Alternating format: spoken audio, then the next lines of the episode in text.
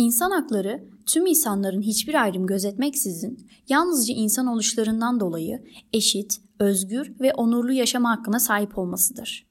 Herkes cinsiyet, ırk, renk, din, dil, yaş, tabiyet, düşünce farkı, ulusal veya toplumsal köken, zenginlik gibi fark olmaksızın kanun karşısında eşittir. Bu eşitliği bozmamak ise insanların elindedir. Bazı insanlar insan haklarını göz ardı ederek başka insanların haklarını suistimal etmeye çalışmaktadırlar. İnsanların bu davranışlarda bulunması toplumsal dayanışmayı sarsmaktadır. Her insan farklı millete ve ırka sahiptir. Bu sahip olma durumu kimse tarafından yargılanamaz. Kimsenin düşüncesinden, renginden, cinsiyetinden dolayı ayrımcılık yapılamaz. Bireylerin bu hakları ihmal edildiğinde hakkını Avrupa İnsan Hakları Mahkemesi'nde arayabilir.